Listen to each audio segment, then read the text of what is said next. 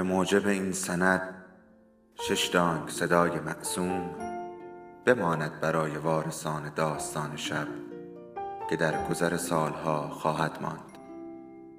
ارادتمند داستان شب.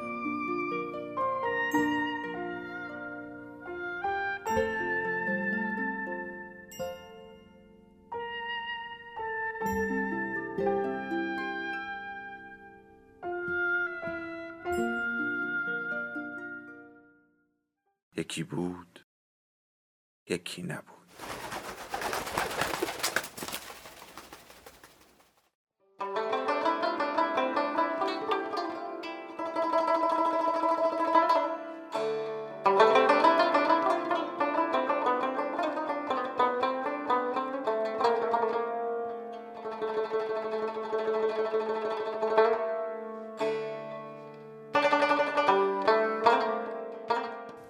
سیزده در اتوبوسی که سوار شدند تا از پیش دکتر به خانه برگردند برای مریم عجیب ترین اتفاق افتاد. هر جا نگاه می‌کرد رنگ های درخشان می‌دید. در آپارتمان های ملالاور سیمانی خاکستری، در دکه های بام حلبی جلو باز، در آب گلالود جاری در جوها، انگار که رنگین کمان را در چشمانش زوب کرده بودند. رشید با انگشت های دستکش پوش ضرب می گرفت و آهنگی را زمزمه می کرد. هر بار که اتوبوس توی دست انداز میافتاد و بالا و پایین می‌رفت دستش برای حمایت به طرف شکم مریم میآمد. گفت ظلمای ما چطور است؟ یک نام خوب پشتون است. مریم گفت اگه دختر باشه چی؟ به نظرم پسره. آره پسر. در اتوبوس هم همه در گرفته بود. بعضی مسافرها به چیزی اشاره می کردند و باقی هم روی سندلی ها خم می شدند که ببینند. رشید با بند انگشت تپ تپ به شیشه زد و گفت نگاه کن. لبخند می‌زد. اونجا می‌بینی؟ مریم دید که مردم در خیابانها سر جای خود میستند. پشت چراغهای راهنما صورتهایی از شیشه اتومبیل در میآمد و متوجه بالا و چیز نرمی که میبارید می‌شد. مریم از خود پرسید آخر در اولین بارش برف فصل چه چیز جالبی هست؟ آیا فرصت دیدن چیزی لگت نخورده و با خاک نیامیخته است؟ دستیابی به جلال گذرای فصل تازه؟ آغازی دلرباست. پیش از آن که زیر پا بیفتد و آلوده شود. رشید گفت اگه دختر باشه که نیست ولی اگه باشه اسمشو هرچی خواستی بذار. مریم صبح روز بعد از صدای اره کردن و چکش زدن بیدار شد. شالی دور گردن خود پیچید و به حیات پر برف رفت. برف سنگین شب پیش بند آمده بود. حالا دانه های سبک و چرخان برف بازی گوشانه بر گونه هایش میریخت. باد نمیوزید و بوی زغال سوخته را می‌داد. کابل زیر لحاف برف به ترس وهمناکی ساکت بود و اینجا و آنجا باریکه دودی پیچان به هوا برمیخواست. رشید را در انباری دید که به چوب تخته میخ میکوبد.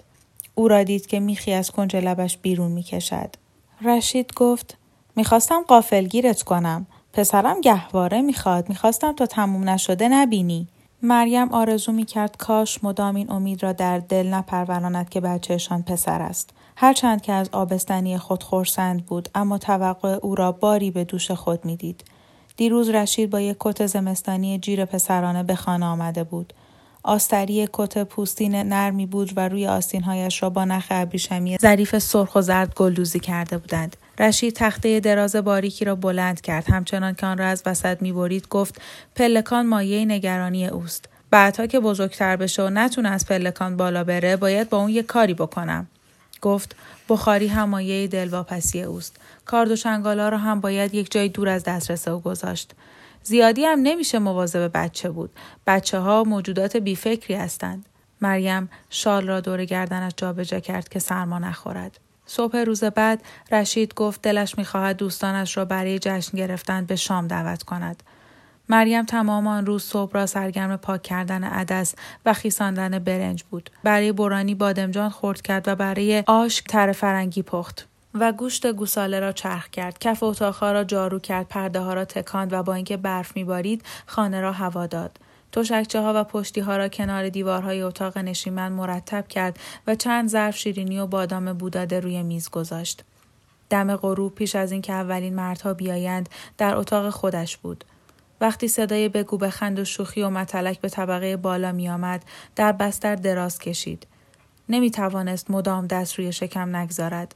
به فکر موجودی افتاد که در آنجا رشد می کرد و شادی مثل بادی که از در بازی به درون بوزد به او هجوم آورد. چشمهایش تر شد. مریم 650 کیلومتر سفر با اتوبوس همراه رشید از هرات در غرب نزدیک مرز ایران به کابل در شرق را به یاد آورد. از شهرهای کوچک و بزرگ و رشته ده کوچک که یکی پس از دیگری سر برمی داشت گذشته بودند.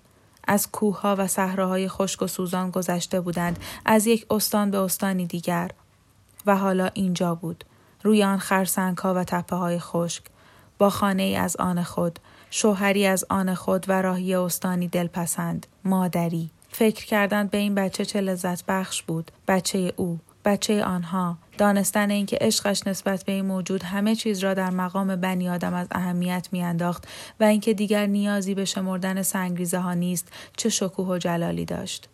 در طبقه پایین یکی آکاردئون می‌زد. بعد ضربه های چکشوار تبلا شنیده شد. یکی گلویش را صاف کرد. بعد صدای سوت و کف زدن و هورا کشیدن و آواز خواندن آمد. مریم نرمی شکمش را نوازش کرد. دکتر گفته بود که از یک ناخون بزرگتر نیست. با خود گفت دارم مادر می شوم. با صدای بلند گفت دارم مادر می شوم. بعد خندش گرفت و بارها و بارها گفت و کلمات را مزه مزه کرد. مریم که به این بچه فکر کرد قلبش در درونش شکوفا شد. چونان سرشار شد و شد که همه فقدانها و غمها همه تنهایی ها و تحقیرهای زندگی را شست و برد. به همین دلیل خدا خواسته بود این همه راه را تا آنجا طی کند. حالا دیگر یقین داشت. یاد آیه ای از قرآن افتاد که ملا فیض الله یادش داده بود. خداوند مشرق است و مغرب. پس به هر سو رو بیاوری مقصد خود اوست. گلیم مخصوص عبادتش را باز کرد و نماز خواند. نماز که تمام شد دستها را به جلوی صورت کفچه کرد و از خدا خواست نگذارد این خوشبختی از کنارش بلغزد. رفتن به حمام فکر رشید بود. مریم تا کنون به حمام عمومی نرفته بود اما رشید گفت چیزی خوشایندتر از بیرون آمدن از حمام و وزش هوای خنک و احساس رفع گرما از پوست تن نیست. در حمام زنانه اشکالی در میان بخار دوروبر مریم میپلکیدند. اینجا لنبری را می‌دید و آنجا طرحی از شانه ای. جیغ دخترهای جوان، قرولند پیرزنها و چک چک آب حمام و پژواک آن در بین دیوارها وقتی به پشت کیسه میکشیدند و به موها صابون می‌زدند. مریم در گوشه تنها نشست و به پاشنه های پایش سنگ پا زد. دیواری از بخار او را از روند و آیند اشکال جدا می کرد. بعد خون روانه شد و او جیغ زد. صدای پاها روی سنگهای خیز شلپ شلپ می کرد. چهره هایی از میان بخار به او زل زد.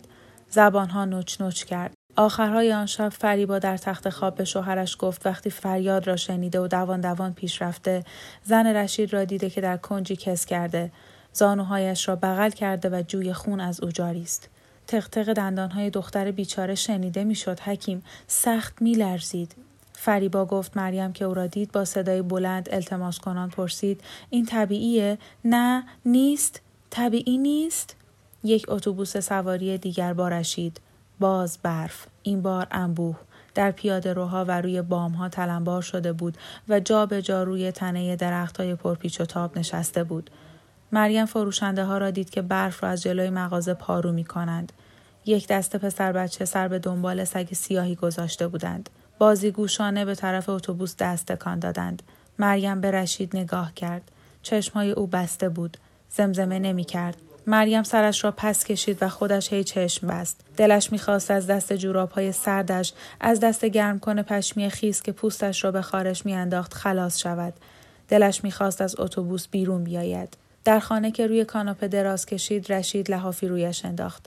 اما در رفتارش حالت خشک و بیاعتنایی بود. باز گفت این دیگه چه جور جوابیه؟ آدم از ملا اینجور حرفا رو انتظار داره. به دکتر حق ویزیت میدی و توقع جوابی بهتر از هرچی خدا خواست از او داری. مریم زیر لحاف زانوها را بغل کرد و گفت باید قدری استراحت کند. رشید جوش و جلا زد. هرچه خواست خداست.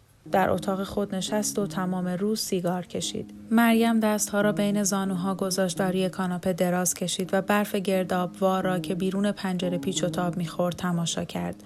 یاد حرف ننه افتاد که زمانی گفته بود هر دانه برفی آه پرقصه زنی در یک گوشه دنیاست. هر آهی به آسمان می رود و ابر می شود و بعد به صورت دانه های کوچک خاموش روی مردم پایین می ریزد. گفته بود یادمان میآورد که ما زنها چطور رنج می‌بریم چطور ساکت هرچه بر سر ما بریزد تحمل می‌کنیم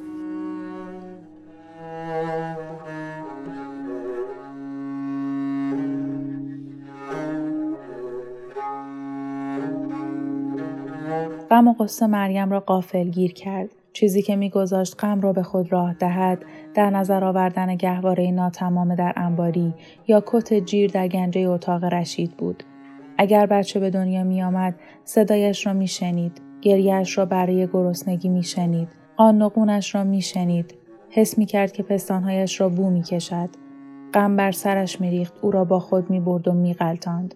مریم منگ و مبهود بود که به این ترتیب فلج کننده موجودی را که هرگز ندیده از دست داده است. بعد روزهایی بود که ملال آن انگار مریم بیقرار را آرام نمی کرد. روزهایی که فکر از سر گرفتن الگوی قدیم زندگیش چندان خسته کننده به نظر نمی رسید. وقتی که لازم نبود زیاد به خودش فشار بیاورد که از بستر در بیاید، نماز بخواند، لباس بشوید و برای رشید غذا بپزد. مریم می ترسید از خانه بیرون برود. ناگهان نسبت به زنهای همسایه و بچه های فت و فراوانشان حسادت می کرد. بعضی هاشان هفت هشت تا بچه داشتند و نمی‌دانستند چقدر خوشبختند. چقدر سعادتمندند که بچه هاشان را در رحم خود پروردهاند و بچه ها در بغلشان وور خورده و شیر پستانشان را نوشیدند. بچه هایی که داشتند با خون ریزی همراه کف صابون و چرک تن غریبه ها روانه آبراهی حمام نشده بودند. وقتی میشنید از شیطنت پسر بچه یا تنبلی دختر بچه گله می کنند میرنجید. ندایی در درونش می‌خواست با نیت خیر اما با دلداری نادرست او را تسکین بدهد. انشاالله بچه های دیگر میآوری جوانی حتما فرصت زیادی داری. اما قصه مریم بی هدف و نامعین نبود. او برای این بچه این بچه خاص که مدتی این همه مایه دلخوشیش شده بود قصه می‌خورد گاهی اوقات فکر می‌کرد بچه شایسته رحمت نبوده و او از بابت کاری که با ننه کرده مجازات شده است. آیا این موضوع صحت نداشت که خود او تناب دار را به گردن مادرش انداخته است؟ دخترهای خائن شایسته مادر شدن نیستند و این جزای عمل او بود. خوابهای آشفته می‌دید که طی آنها جن ننه دزدانه به اتاقش میآمد. چنگالهایش را در رحم او فرو می برد و بچهش را می رو بود. در این خوابها ننه از خوشی و کین توزی قشقش می خندید. بعضی وقتها مریم دستخوش خشم می شد. تقصیر رشید بود که خیلی زود جشن گرفت یا بابت عقیده احمقانش که او پسر میزاید یا نامگذاری بچه یا اراده خدا را مسلم دانستن تقصیر او بود که وادارش کرد برود حمام شاید چیزی در آنجا بخار آب کثیف صابون یک چیزی در آنجا موجب این اتفاق شده بود. نه، رشید نه، تقصیر خودش بود. از دست خودش عصبانی شد که بد جور میخوابیده، غذاهای خیلی ادویه دار خورده، میوه کم خورده و چای زیاد. کار خدا بود که دستش انداخته. نعمتی را که ارزانی این همه زن کرده به او نبخشیده. از بابت چیزی که می‌دانسته برای او بزرگترین سعادت است به نحو وسوسه انگیزی در باغ سبز نشانش داده و بعد آن را از او گرفته است اما تقصیر را به گردن این آن انداختن و سیل اتهام هایی که در سرش دور می‌زد به هیچ وجه خوب نبود. اینجور فکرها کفر بود. خدا که از کسی کینه به دل ندارد. خدای کوچولو که نیست حرفهای ملا الله در گوشش زنگ زد. الله که آسمان در دستای مبارک اوست و بر همه چیز تواناست. آن کس که مرگ و زندگی را از بهر آزمایش تو آفرید. مریم سرشار از گناه بابت این افکار زانو زد و از خداوند طلب بخشش کرد. در این بین از روزی که مریم به حمام رفته بود در رفتار رشید تغییری رخ داد. بیشتر شبها که به خانه می آمد حرف نمی‌زد. غذا می‌خورد، سیگار می‌کشید، به رخت خواب می‌رفت و گاهی نیمه شب برای رابطه کوتاه خشن سراغش میآمد. این روزها خیلی بد اخم و بهانه جو شده بود. از آشپزی او ایراد می گرفت، از آشفتگی حیات گله می کرد یا به کمترین ناتمیزی در خانه گیر می داد. بعضی جمعه ها طبق عادت مریم را به گردش در شهر می برد. اما همیشه به سرعت چند قدم جلوتر از او می رفت. بیان که حرفی بزند یا اهمیت بدهد که مریم باید تقریبا بدود تا به پای او برسد. دیگر برای این بیرون رفتن هم روی گشاده نشان نمی‌داد. برای شیرینی یا هدیه نمی خرید و نمی ایستاد که بنا به عادت قبلی اسم جایی را برایش بگوید. هر وقت مریم چیزی می‌پرسید جز عصبانیت چیزی نمی‌دید. شبی در اتاق نشیمن نشسته بودند و رادیو گوش می‌دادند. آخرهای زمستان بود. بادهای تندی که برف را به صورت می چسباند و آب به چشما می آورد فرو نشسته بود. کرک های نقرگون برف از روی شاخه های بلند نارون آب می شد و تا چند هفته دیگر قنچه های سبز کمرنگ قلمبه جایشان را می گرفت. رشید با حواس پرتی پای خود را با ضربات تبلهای یک ترانه هماهنگ تکان می‌داد و چشمایش در برابر دود سیگار نیم بسته بود. مریم پرسید از دست من عصبانی هستی؟ رشید چیزی نگفت. ترانه تمام شد و اخبار شروع شد. صدای زنانه گزارش داد که پرزیدنت داوود خان عده دیگری از مشاوران شوروی را با وجود نارضایی مطابق انتظار مسکو پس فرستاده است. نگرانم که مبادا از دست من عصبانی باشی. رشید آه کشید. هستی؟ رشید به او چشم دوخت. چرا باید عصبانی باشم؟ نمی‌دونم ولی از وقتی که بچه بعد از اینکه هر کاری از دستم برمی اومد برات کردم باز خیال می‌کنی که همچین مردی باشم؟ نه البته که نه. پس دیگه آزارم نده. متاسفم. ببخشید رشید. رشید سیگارش را له کرد و سیگار دیگری روشن کرد. پیچ رادیو را بیشتر باز کرد. مریم صدایش را بلند کرد تا در میان صدای موسیقی شنیده شود. اما به فکر بودم که رشید باز آه کشید و این دفعه با عصبانیت بیشتر و صدای رادیو را کم کرد. با خستگی پیشانی خود را مالید. دیگه چیه؟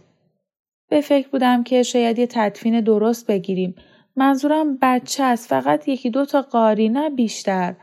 مریم مدتی به این فکر کرده بود. نمی‌خواست این بچه را فراموش کند. درست به نظر نمی رسید که این فقدان را که همیشگی بود از یاد ببرند. برای چی؟ حرف احمقانه می‌زنی؟ بگمونم احساس بهتری به هم دست می‌داد. رشید به تندی گفت پس خودت بکن. من تا حالا یه پسر خاک کردم. یکی دیگر رو نمی کنم. حالا اگه اشکالی نداره می‌خوام رادیو گوش کنم. باز صدا را زیاد کرد. سر را به عقب داد و چشمایش را بست. آن هفته در یک روز آفتابی مریم یک جا در حیات در نظر گرفت و گودالی کند. وقتی بیل را به زمین فرو کرد زیر لب گفت به نام الله تبارک و تعالی و به نام پیامبرش که سلام و صلوات بر او. کت جیری را که رشید برای بچهش خریده بود در گودال گذاشت و رویش خاک ریخت. تو شب را بدل به روز می کنی و روز را بدل به شب و از مرگ زندگی می سازی و از زندگی مرگ و به کسی که از او خوشنودی بی حد و حساب رزق می دهی. با پشت بیل خاک را صاف کرد. کنار برجستگی خاک زانو زد و چشمایش را بست. خداوندا رزقم بده رزقم بده.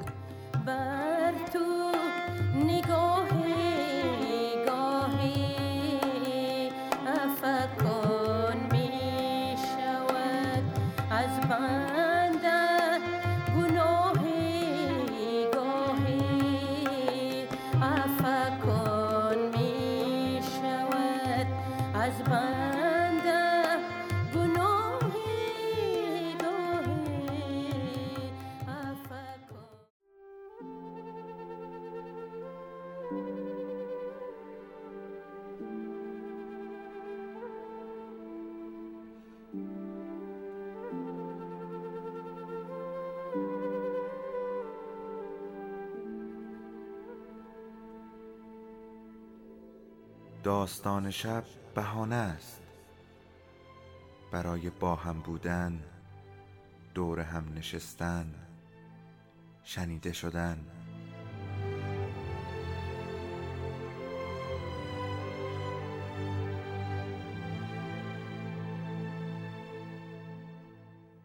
صدای افسانه ها رو میشنویم.